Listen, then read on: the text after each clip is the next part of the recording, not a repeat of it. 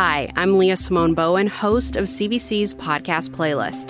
Do you like stories about unsolved murders, scammers, and cults? If you're a true crime fan, podcast playlist can help you find a new addictive listen to add to your rotation. Find your favorite new true crime show by following podcast playlist everywhere you get your podcasts. This is a CBC podcast. The following episode contains references to suicide, so please take care.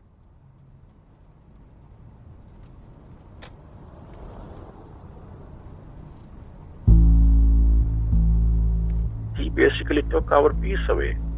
It was just like a constant barrage of yelling and cursing and accusing everybody.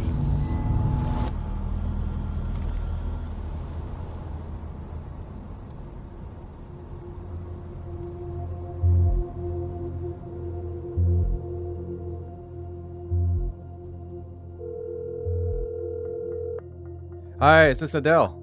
Yes, sir. So, thanks for... I've reached Adele El Seri, Nadia Atwi's cousin in Alberta.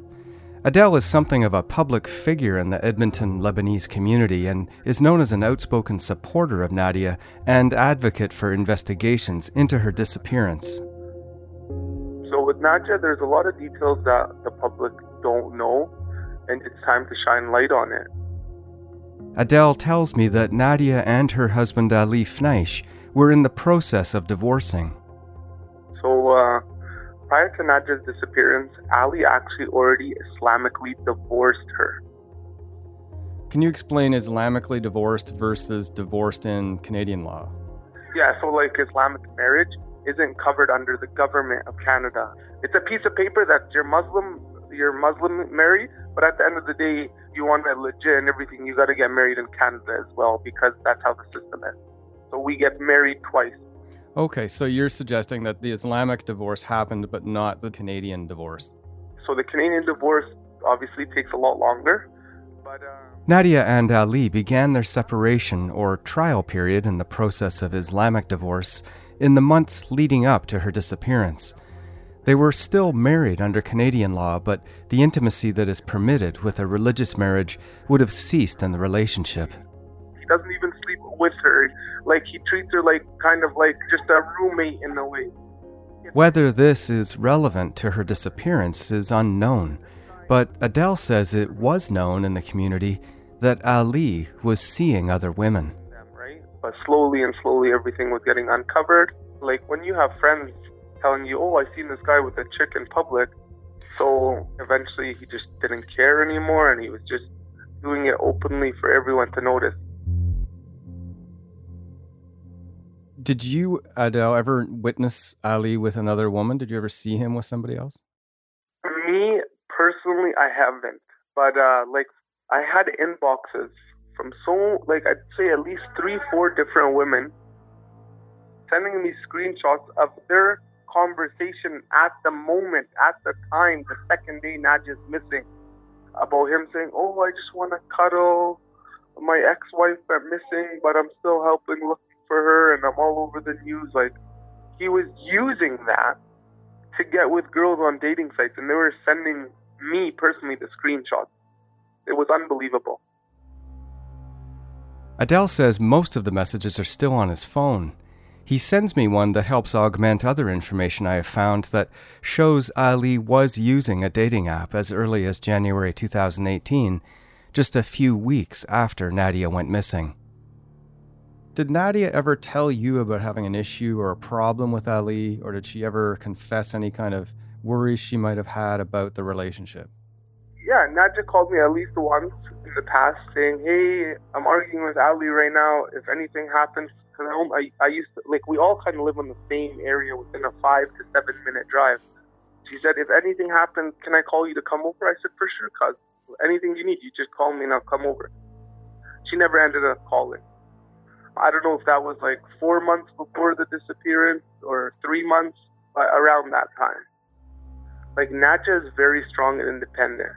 So she used to tell her dad and mom everything, and they always would support her, no matter what the situation is. Adele points his finger in Ali's direction based on how he saw Ali acting before and after Nadia's disappearance. He tells me that during the initial searches for Nadia, Ali was seemingly unbothered. The guy was literally driving around with two or three buddies all day just pretending they're involved in the search. Like, there was no emotion. And I know that the missing person poster that Ali made caused quite a stir with Nadia's family and friends. It looks like the worst picture you could possibly pick. It makes the person look like a lunatic, and that's the picture he blew up and brought to the candlelight vigil. The conflict between Ali and Nadia's family started before her disappearance, according to people I have spoken to. There were tensions during family visits. Ali wouldn't allow their son Muhammad to receive gifts from Nadia's family, and what seemed a general divestment of involvement. In the aftermath of her disappearance, it all boiled over at a vigil for Nadia on December 17th, 9 days after she went missing. Nadia's sister-in-law was speaking at the vigil when it happened. To know Nadia means that you know what true kindness is. Whatever you can do. So then she started saying this speech, and Ali interrupts the speech and says, "You guys are the reason she's missing. It's all you guys' fault. Our friends or family." Throws his candle at her feet. So then he backs up, and then obviously then a shitstorm broke out.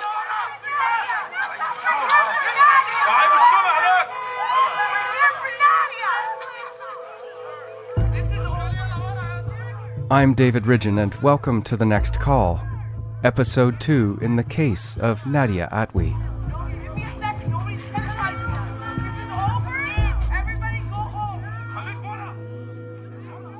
Following the vigil incident, Ali filed a civil claim against Adele for damages. In an affidavit, Ali writes that he and his mother, who was also in attendance, were physically assaulted at the vigil by members of Nadia's extended family. Given all the animosity, I wonder if Adele has ever tried to talk to Ali about the day Nadia disappeared. Did you ever ask Ali directly about what happened that day, or did he give an explanation to you directly about what happened? I'm going to go back. This is exactly from his mouth to me on the first day of searching. I said, "What happened, brother? What is going on? Where's Nadia? What happened?" He said, "We got into an argument at night, and she was texting me at 3:30 in the morning telling me, 'Are you coming to bed?' And we were fighting, and then I ended up falling asleep. And then she woke up and she went to work in the morning around normal time. And I was sleeping, but I seen her get ready and heard her, and she left." That's what he said. Yeah, he said. There are no official confirmations that Nadia sent Ali a text. But as the story goes, at 3 a.m. on the day that Nadia went missing, she asks when Ali is coming to bed. Ali replies, "Soon." But recall that Adele told me that Nadia and Ali weren't sleeping together.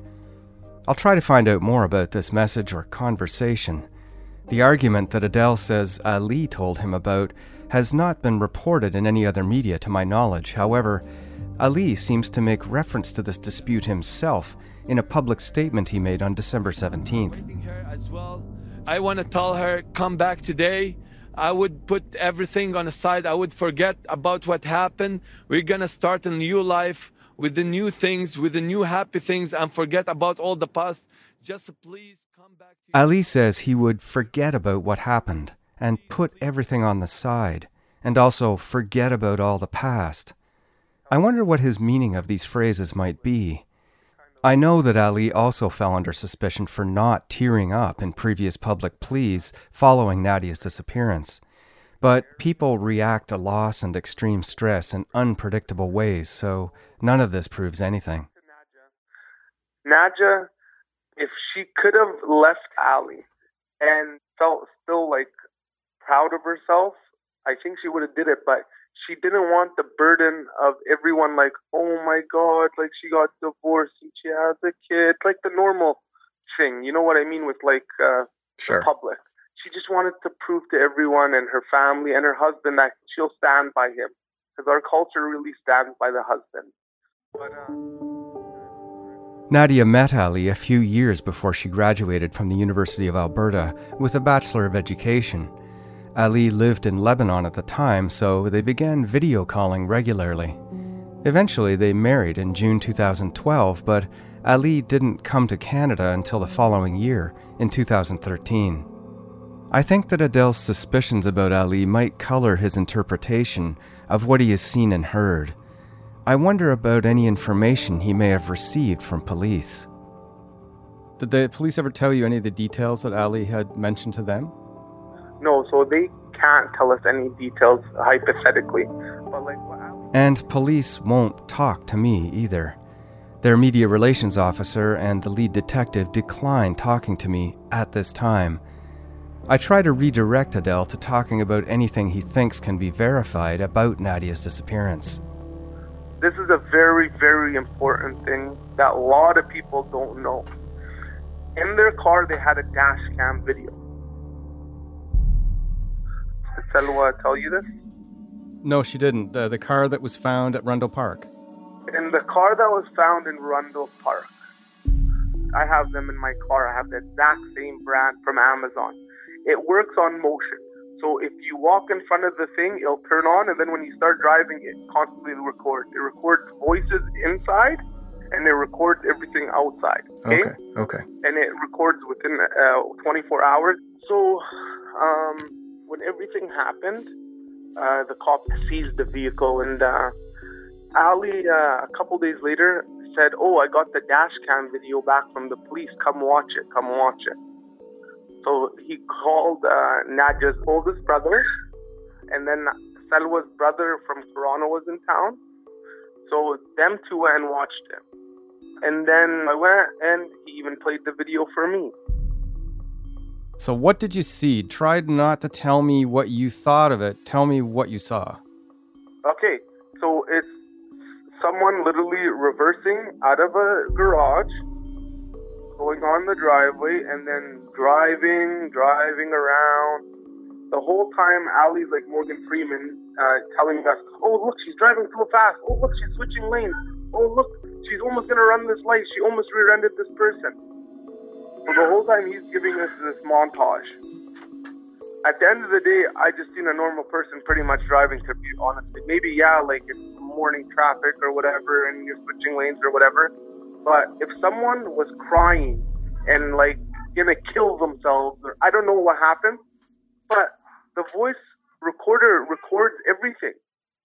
And there was not one thing said except a little muffled, like, for 1 millisecond.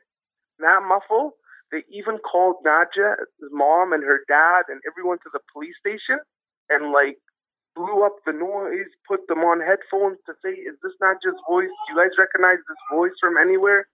And they all came to the conclusion it's not Nadia's voice. I just wanted to hear her voice. And then I'd be like, okay, maybe Nadia, something happened with Nadia. Like, I don't know. Maybe she was having a very sad time. I don't know. But there was no voice, no crying, no weeping, no nothing. Okay, so the very important thing about the dash cam video. So Nadia, you never see her or never hear her. Okay, so does the car end up at Rundle Park? So Rundle Park, like you enter the park, and then there's a long drive that's a little bumpy hill and going turns and circles and up and down because it goes into a river valley, and then there's a golf course. You got to go super slow. Like there's so much bumps and turns, right? So right when this thing starts entering Rundle Park, within probably 3 minutes before the car when it crashed and kind of went down the hill and hit these bushes, the video all of a sudden turns off. Okay. So like all I was waiting for personally in this whole video, I just want to tell him, fucking fast forward the video and let me see when she crashes.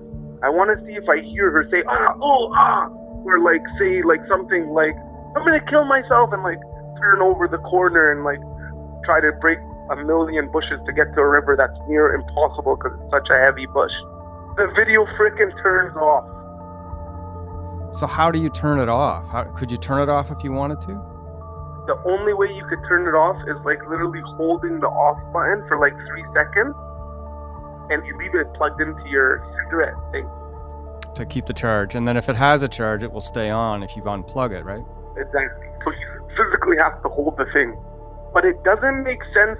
Why would she turn off the video right before, like, maybe 2 minutes before she's gonna crash? At risk of stating the obvious, either Nadia drove the car to the park or someone else did. If the driver was Nadia, what was her intention? And were there other forces at play? Did her journey and disappearance in that case ultimately end in suicide? If the driver was not Nadia, then something else is afoot. But would somebody else take the car to the park, crash it, put Nadia's shoe outside, and leave her cell phone inside to make it look like Nadia had done it? Seems like a pretty risky thing to do in a public setting. Another reason why the timing of when the car was first seen in the park is important. Another person I spoke to who says they saw the dash cam told me the car made a circuit through the park, then drove out and around the city for a bit, then re-entered the park, and went dead as Adele describes. Does this show the driver trying to reconsider their actions, or waiting for the right moment, and for what? Lots of nuanced and some not so nuanced questions here. Did you see a timestamp on the video? Or a date? I personally didn't pay attention to the timestamp in the date. Okay. But what I do remember... Another person who spoke to me on condition of anonymity, who also viewed the dashcam footage, tells me that the timestamps were off by a day or two, possibly due to the unit not being programmed correctly. However, they say police estimated the video was recorded between 6 and 7 a.m. on the morning that Nadia was last seen. The driving portion of the video indicates that it was still dark out. Sunrise in Edmonton that day was around 8:30 a.m. Adele says that the dashcam turns off before the crash, but then it turns back on again, apparently actuated by the arrival of police on the scene after 4 p.m. that afternoon, when it would have been getting dark at that time of year. So it's pitch dark, and you hear cops walking around the vehicle and talking. And then the next time it turns on is the detective is in his office, and he must have figured out how to turn it on, and he's aiming it at his shoe. Because like he's looking at the back of it, so the camera's aiming down. And then it turns on again, and it's like an officer's shoes in the office. It doesn't show his face, it just shows his feet, and then he lifts it up and he turns it off. And then that was the end of the video. I asked Adele if anything else stood out to him. Okay. If Nadia was, God forbid, going to kill herself, wouldn't there have been at least a single footprint? Wouldn't there be a single thing? From where her car is to the river, it's heavy bush. Heavy bush, and it's another 4 to 6 minutes if there wasn't probably heavy bush to get to the river. Adele suggests no footprints were found at all. It makes sense that if Nadia drove the car, she might have left footprints behind, but if someone else drove the car, they also would have left footprints. Without police involvement, I can't know whether they found footprints or who they belong to. And then the river at the bank that we were on was frozen solid. The only side that wasn't frozen was the opposite side of the river. But at the time, did the police not look at the river, do you know, or do you know if they did? They did the helicopter searches, they did the people searching, the dog searching, all that stuff. But you have to wait till the river unfreezes for them to search the river. Every fall for at least the past 4 years, the Edmonton Police Missing Persons Unit conducts an annual search of the North Saskatchewan River when water levels are low, looking for human remains. But to date, there has been no sign of Nadia. I don't know the Saskatchewan River in Edmonton there. Does it stay frozen all winter, or is it just partly frozen? Or no, it stays 3/4 usually frozen. It's not like almost all of it. Okay. In cold or near freezing water, it could take several weeks to several months for a body to resurface. Then there's the issue of the flow of the river. A woman named Cheyenne Partridge went missing from the Edmonton area in 2016, and her body was found in the Saskatchewan River, over 500 kilometers as the river flows from where she is thought to have entered the water. She used her phone and kept telling them, okay, I'll pay next month. She racked up every bill possible under her name. Salwa received calls from a credit collection agency that I have verified that shows that the credit card was being used after Nadia disappeared. Adele believes it was Ali who was using it, but I cannot verify if the credit card wasn't simply a shared account with Ali. And according to Adele and Salwa, Ali also continued to use Nadia's phone number, something I have also been able to verify. After she disappeared, Nadia would never leave her son. That was her life. Like, she had a best buddy. Adele, despite his bias, has been helpful about filling in some of the blanks in Nadia's timeline on the morning she disappeared. And while it is true that, without police, putting together a clear sequence of events for Nadia's case will be more difficult, I think I'm getting closer.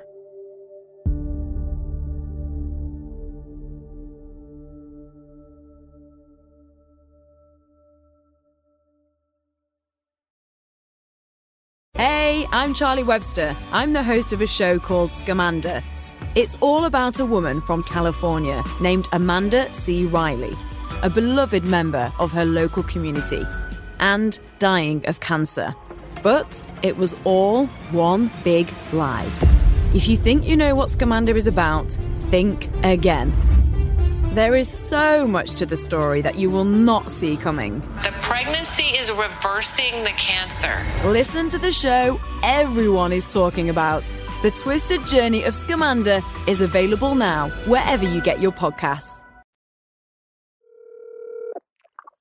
Dr. Al-Attar speaking. Hello. Hi, Dr. Usama. It's David Ridgen calling here from Toronto. You were calling, I think, about Nadia Atwi. Yes, that's right. So I'm doing a podcast. Dr. Usama Al-Attar is a religious leader within Edmonton's Muslim community. He's also the principal of Al-Bakir Academy, the K-12 private Shia school where Nadia and her mother taught.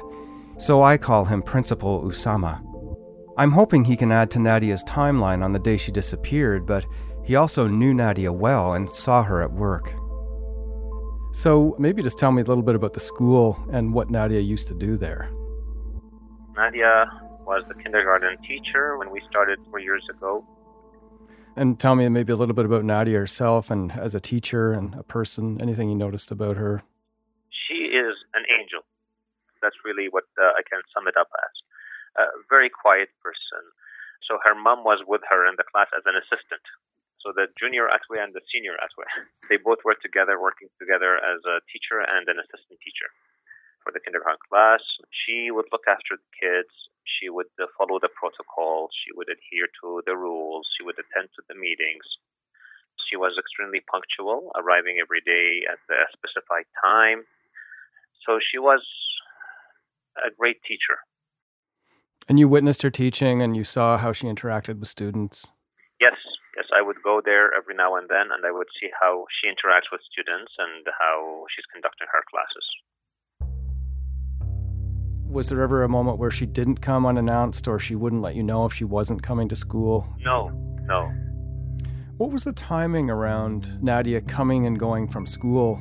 Yes, so our hours are from 8 a.m. to 4 p.m. So she would usually arrive around 8 a.m. and she would usually leave shortly after 4 p.m. And arrival, would she come usually with her mom or sometimes without her mom? No, it's with her mom. They both lived close to each other on the north end of the city. The school was on the south end of the city.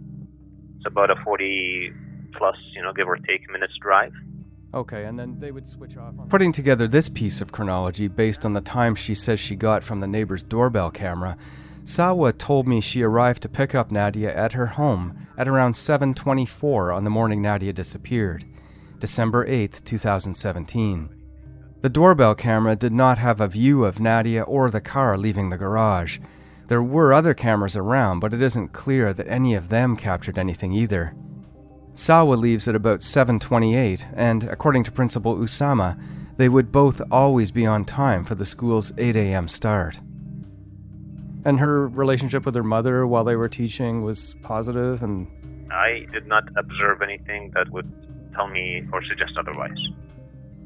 I moved to Nadia's mental health and the extent to which her diagnosis of bipolar disorder could have evidenced itself in her day-to-day interactions.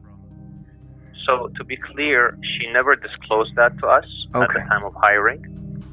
I did not observe anything that would raise an alarm. Like, if I would find anything alarming about her staying with the children, then obviously I would definitely keep the safety of the children first.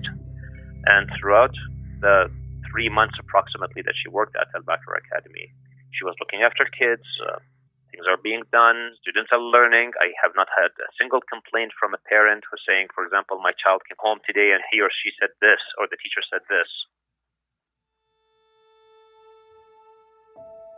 Do you think that she was suicidal or that she would have killed herself? I don't know. I cannot say that. Again, I'm not a psychologist. From my interaction with her, I have nothing to demonstrate this. For example, teachers usually undergo an assessment every year where me as a principal would have to go and assess their performance. So it's all prearranged where I just come in and I observe the teacher, and then based on that observation, I would give him or her some feedback. And so Nadia's turn was coming up, and she had actually emailed me her lesson plans, and she had sent her work. We had discussed her assessment and so on and so forth. So nothing to me would suggest that she would not be engaged in any source.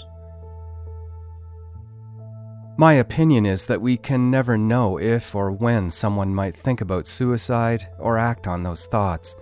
People can live day to day in a silent darkness and we might never know. Sometimes you just have to ask.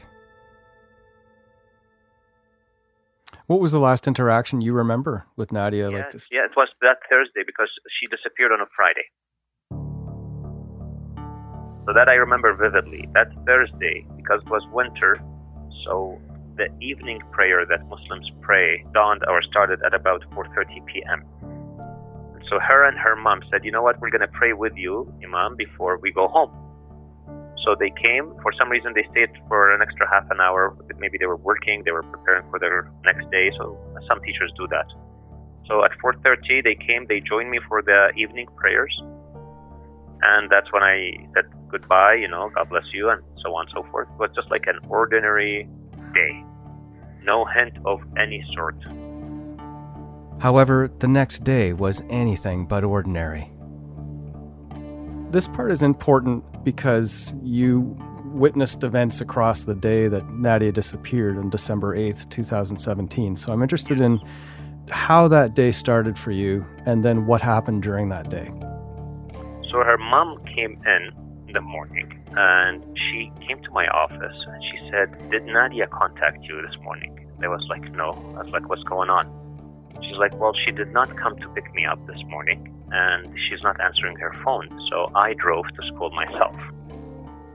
So I said, okay, well, let me try. So I tried calling her, but I couldn't reach her. So I said to her mom, well, maybe she has something that just came up last minute, although this is unusual of her, but we'll see, you know, let's, as the day commences, obviously we have to attend to our duties. What time did Salwa come to the school? Do you remember what time that was? Around 8-ish. The school brought in a supply teacher to assist Salwa with Nadia's class. Principal Usama and Salwa continued to make calls trying to locate Nadia. Then, as the morning crept on, the already escalating anxiety came to a head at around 12 noon, when Principal Usama says Ali showed up at his office. And he said, have you heard of anything? I said, no, I haven't seen Nadia. She has not been to the school yet. So then later on in the day is when the husband calls me and he says, well, I've reported Nadia missing to the police. Do you remember anything about his behavior or what he appeared to be worried? I don't remember. Usually in a school setting, you know, we don't have that much time. So then he came in, and I think he was really quick. He said, like, you know, has she been around? Did she come in? And I was like, no, she hasn't. So then he said, okay, and then he left. Okay. Do you know if he had reported her missing at that time or before he called you, like around the time he called, or do you think? I'm not sure, to be honest. When he called me, he said that I've reported her missing, and of course that was alarming for us.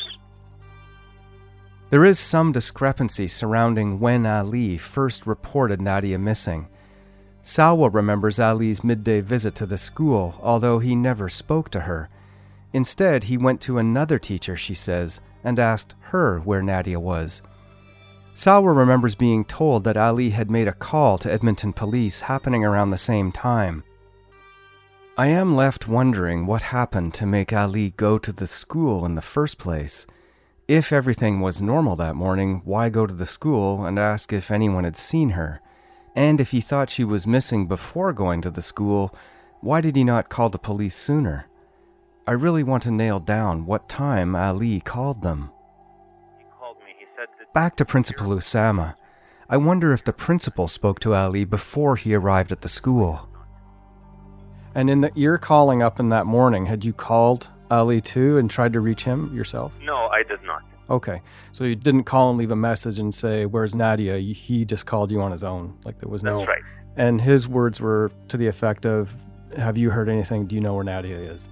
Yeah, give or take, something along these lines. So I said, well, you know, we're praying for her safety. Then let me know what happens. But he didn't tell me she was reported missing at that time.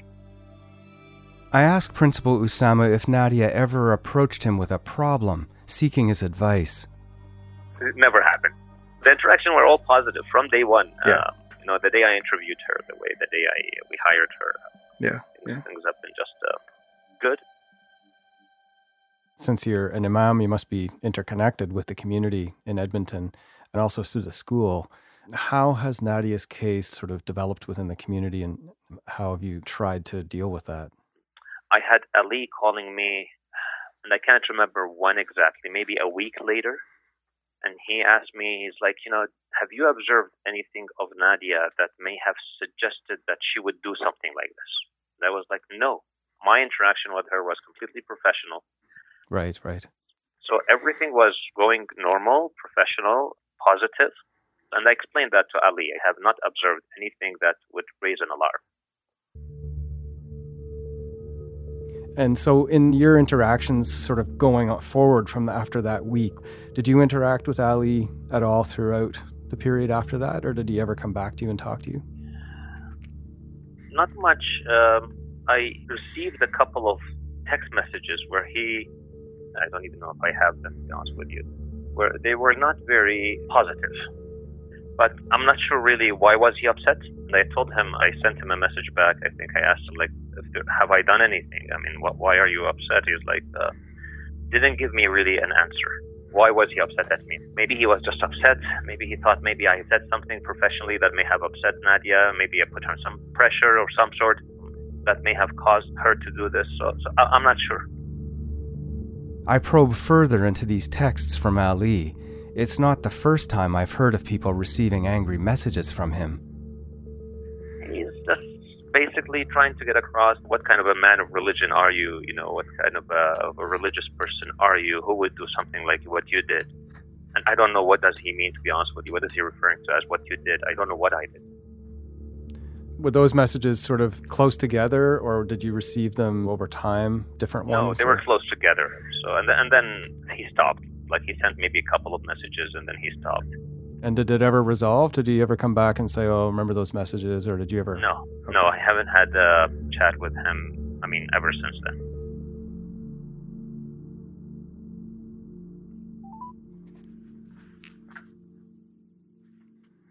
Hello. Hi, David. How are you? I'm okay. I'm a little nervous, to tell you the truth, but I'm okay. This woman, who I will refer to as Olivia, has come forward to talk to me about Ali and some messages he exchanged with her in the aftermath of Nadia's disappearance.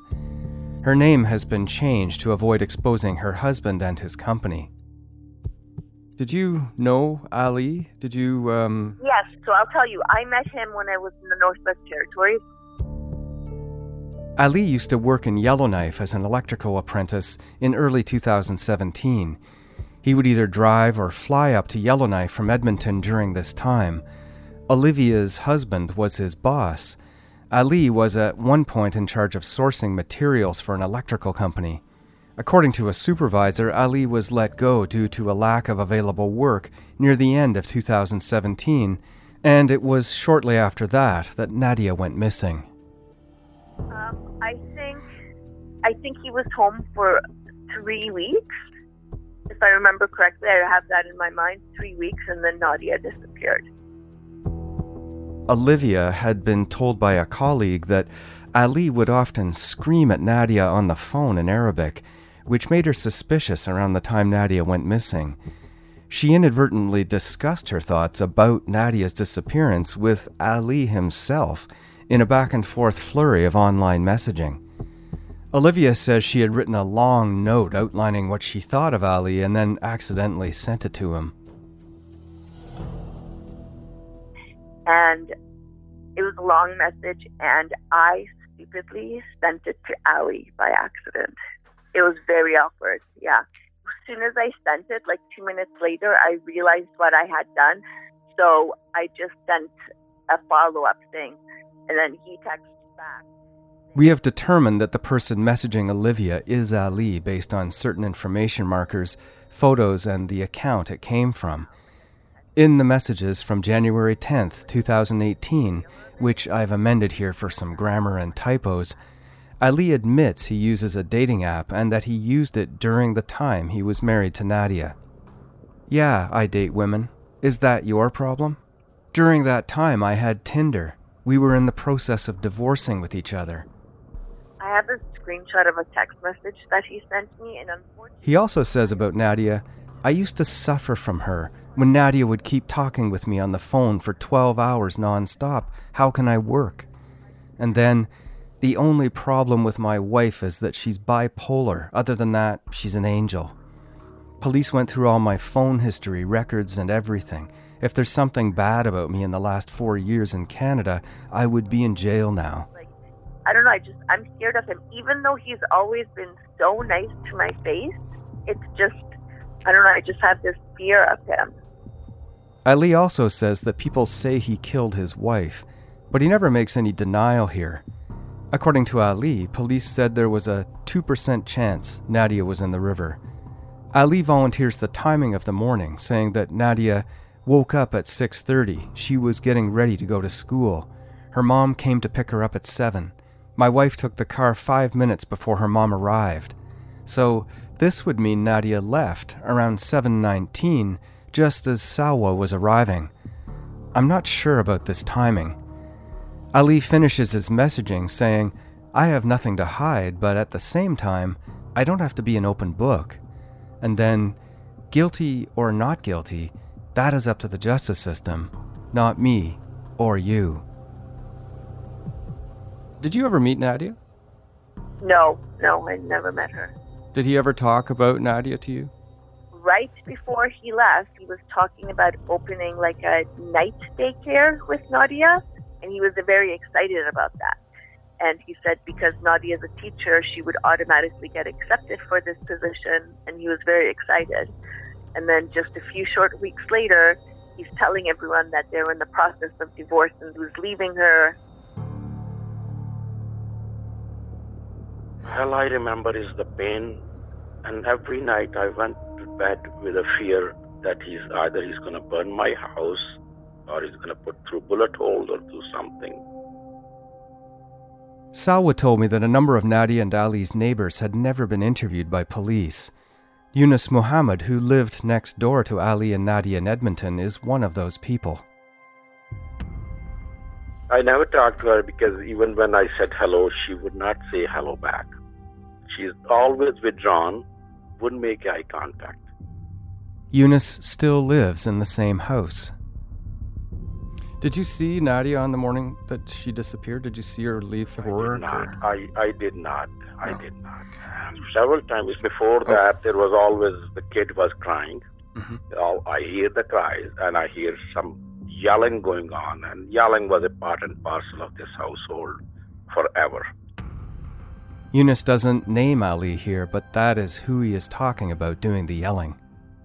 Yelling for everybody. Even I clearly remember I talked to the gentleman, I was talking to him, and I said, "Your mom," because he was yelling at his mother.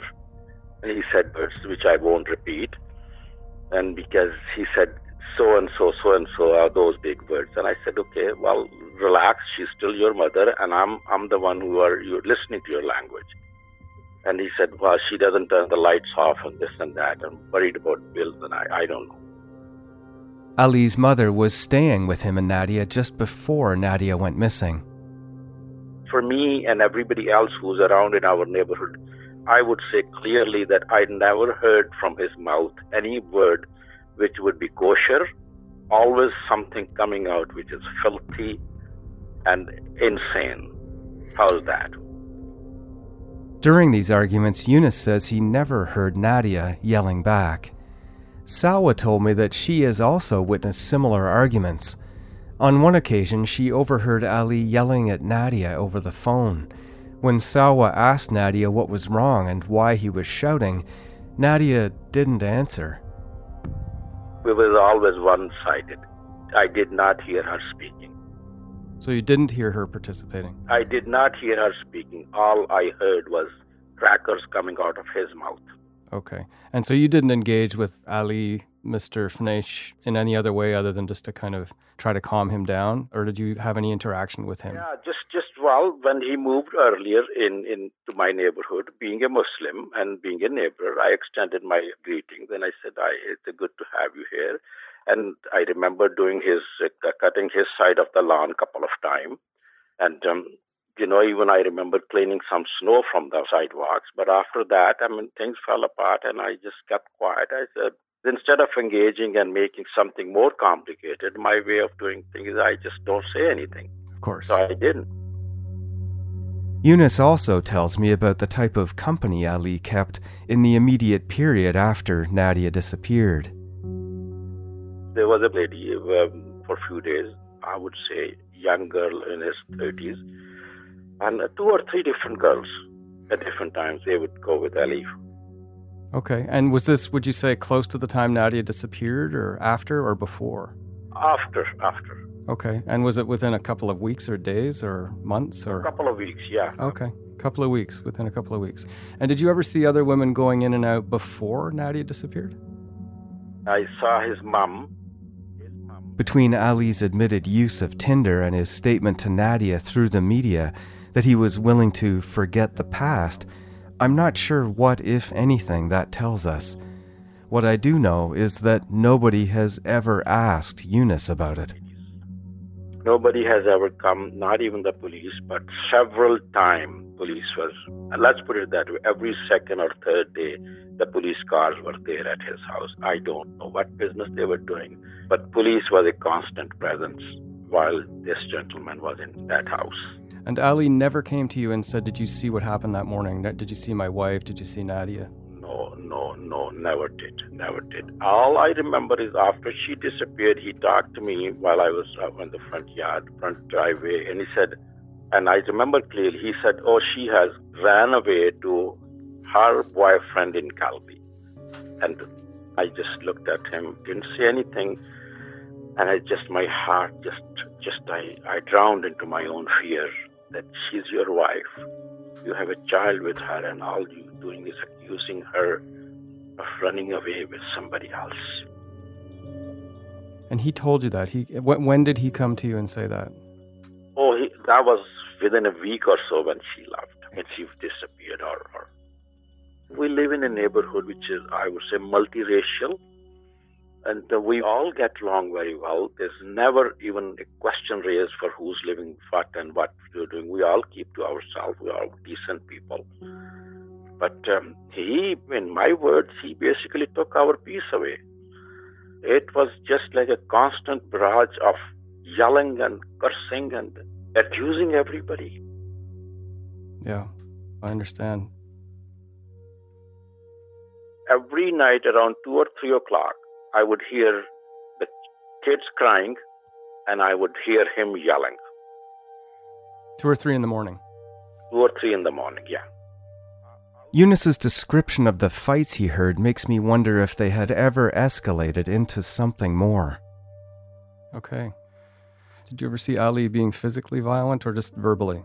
Physically violent, outside, I don't know. Inside, I don't know. Outside, because whether he behaved or not, I don't know. But he certainly did not behave with his mouth. He was very aggressive. Every time he saw me outside, he just posed in a very aggressive way. That's it. I just have one more question before you go. Did Ali ever tell you or give you any explanation for what happened that day to Nadia? Did he ever say the timing of what happened or where she went or where he didn't say anything, but several times he said, I heard from him that Nadia's relative has attacked him and there's a restraining order against them. I heard from him. I also heard that what else he said? I'm trying to remember. That Nadia's parents are threatening him and he's being threatened. I also heard from him. And that's it. Personally, I think every time he talked to me, he was trying to build up a case against them. Look at that. My wife, we were married for 30 years. She passed away over 5 years ago. Oh, sorry to hear that. I'm still single. I still miss her every day. And I still cry about her. If you're married, that is beyond love. You are together. That's your life. That's it. And a person who's married and he talks about negatively about the spouse, to me, there is something's not right. Something not right in Eunice's mind. Something unproven in mine. Ali can date other women. He can yell and be upset with his family members. And he can be visited by police. None of it means he had anything to do with Nadia's disappearance. In cases like this, timing and timelines can make the difference. Who said what happened when, and did that story change? Where was Nadia confirmed to be? With Edmonton police inexplicably continuing to decline participation, finding solid ground on timings is tough, but maybe talking to Ali will not be. I'm happy. I'm not happy that my wife is missing, but I'm a little bit like, okay, like in Canada, there is a fair judgment for everybody. Like if I'm guilty, I deserve, anybody guilty for this, like deserve a prison, right? Like I'm not saying anything, but like I'm not that one that you're looking for.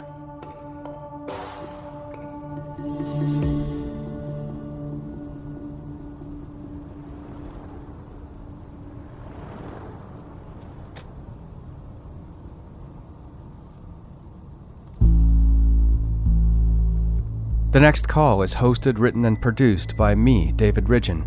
The series is also produced by Hadil Abdulnabi. Sound design by Evan Kelly. Our senior producer is Cecil Fernandez. Emily Cannell is our digital producer, and our story editor is Chris Oak. Additional audio from City TV. The director of CBC Podcasts is Arif Nurani. For more CBC podcasts, go to cbc.ca/podcasts.